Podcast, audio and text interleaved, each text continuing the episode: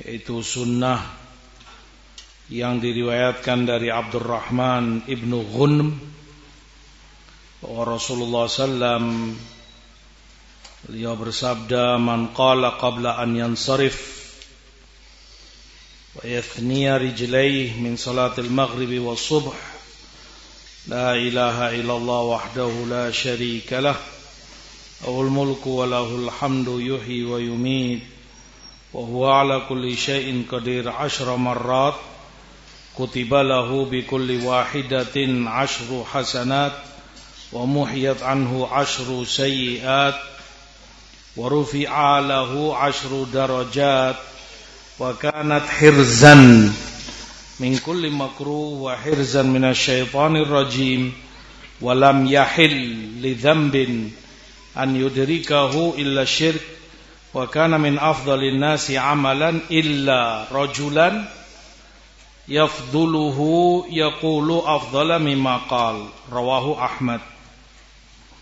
Di riwayat Imam Ahmad dari hadis Abdurrahman bin Ghunum Rasulullah SAW sebutkan barang siapa yang mengucapkan ini sebelum dia pergi dari tempat sholatnya dia ucapkan dalam keadaan dia masih duduk melipat kakinya setelah sholat yaitu seusai sholat maghrib dan seusai sholat subuh. Diucapkan seusai sholat maghrib dan seusai sholat subuh. Artinya dibaca setelah zikir-zikir wirid yang ma'ruf setelah subhanallah istighfar subhanallah 33 alhamdulillah Allahu akbar la ilaha illallah kemudian ayat kursi. Dibaca ini di setelah subuh dan maghrib. Yaitu la ilaha illallah wahdahu la syarikalah lahul mulku wa lahul hamdu yuhyi wa yumit wa huwa ala kulli syai'in qadir. 10 kali dibaca 10 kali la ilaha illallah wahdahu la syarika lahul mulku wa lahul hamdu yuhyi wa yumit wa huwa ala kulli syai'in qadir. Maka keutamaannya Rasulullah sebutkan tercatat baginya pada setiap ucapannya 10 kebaikan. Dia mengucapkan 10 kali ya berarti tercatat baginya 100 kebaikan. Karena la ilaha illallah sampai akhir ini dibaca 10 kali pada setiap satu kalinya tercatat 10 kebaikan baginya. Tercatat baginya 10 kebaikan terhapus pada setiap kalinya baginya 10 kejelekannya dosa-dosanya. Setiap kali dia ucapkan dan itu 10 kali maka 100 kejelekan atau dosanya terhapus. Warufi alahu asru darajat dan terangkat baginya pada setiap kali dia ucapkan 10 derajat berarti terangkat baginya 100 derajat dan zikir ini pula berarti baginya pelindung dari setiap kejelekan. Melindungi dia menjaganya dari segala yang tidak dia inginkan apa pun itu dan juga pelindung menjaga dia dari kejahatan atau godaan syaitanur rajim. Demikian pula Rasulullah sebutkan tidak halal bagi dosa untuk menghancurkan dirinya kecuali syirik. Artinya dosa apa pun itu selama itu bukan syirik kepada Allah tidak akan mungkin menghancurkan dan membinasakan hamba tersebut yang membaca ini. Dan ini fadilah besar. Demikian pula keutamaannya Rasulullah sebutkan bahwa di hari itu dia adalah orang terafdal yang melakukan amalan saleh kecuali ini tidak ada yang lebih afdal dari dia amalannya kecuali orang yang melebihi dia.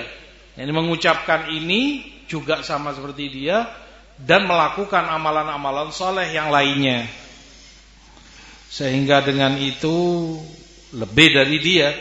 Tapi selama orang tidak membaca apa yang seperti yang dia baca ini, tidak ada yang akan lebih afdal dari dia. Hadis dihasankan oleh Albani dalam Sahih Targhib Tarhib. Sehingga ada tujuh fadilah yang Rasul sebutkan terkait doa ini.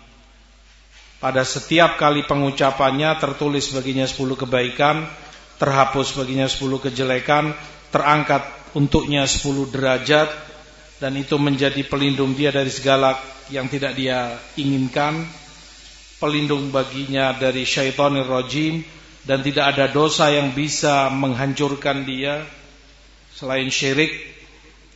Dan dia orang yang paling afdal amalannya kecuali yang mengamalkan lebih afdal dari dia dan dia amalan yang ringan. Walhamdulillah bukan suatu yang berat. Bukan amalan yang besar yang sulit untuk diucapkan. Maka seyogyanya mukmin maupun mukminah tidak meninggalkan bacaan ini.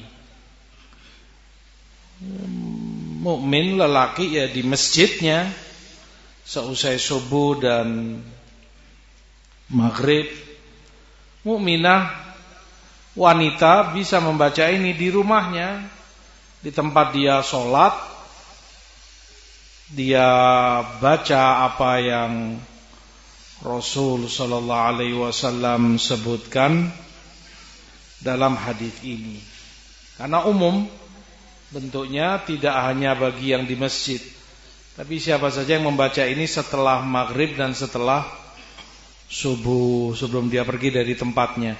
Maka berusahalah kita untuk mengamalkan ini. Tidak banyak waktu untuk membacanya sesibuk apa pun sepadat apa pun acara yang kita punya. Jangan tinggalkan ini ucapan ringan.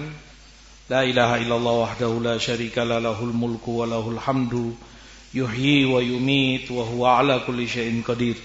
Sambil ingat apa yang Rasul janjikan dari keutamaan-keutamaan tujuh tadi bagi yang membacanya. Selain daripada itu kata Syekh bin Baz rahimahullahu taala seorang mukmin jika terbiasa membiasakan dirinya dengan zikrullah Nah, ini tasbih, tahmid, subhanallah, alhamdulillah, Allahu akbar, la ilaha illallah dan semisalnya.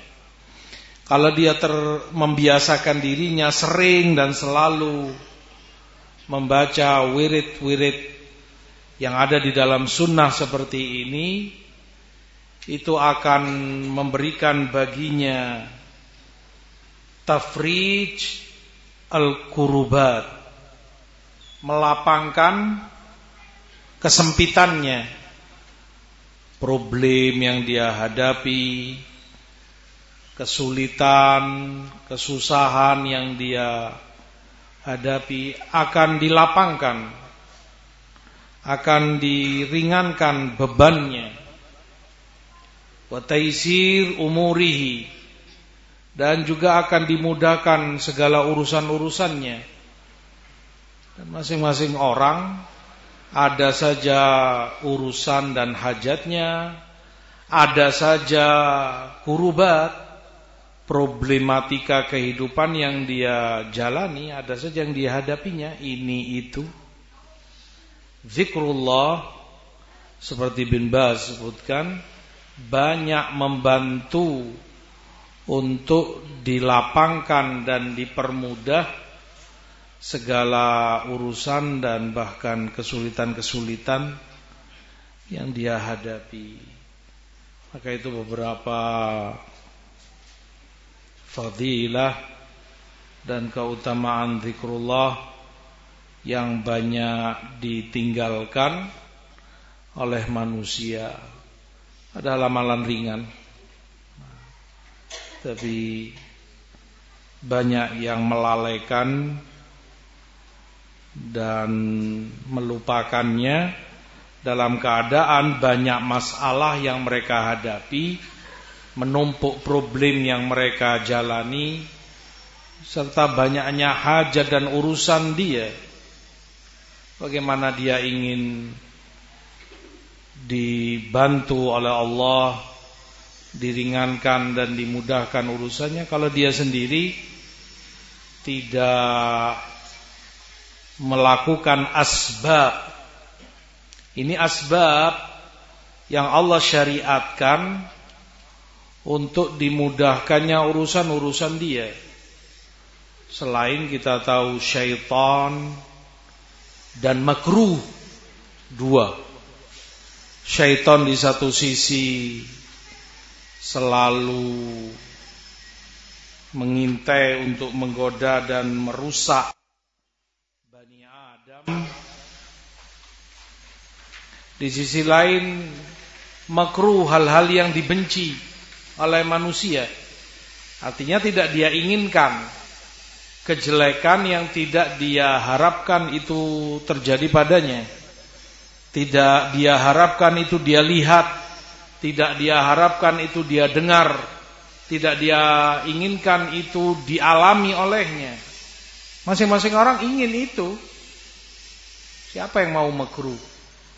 Permasalahannya asbab syar'i. Apa yang dia jalani untuk terhindar dari semua itu?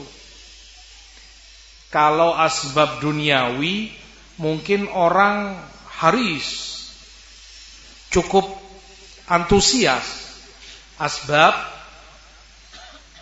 hissi atau duniawi.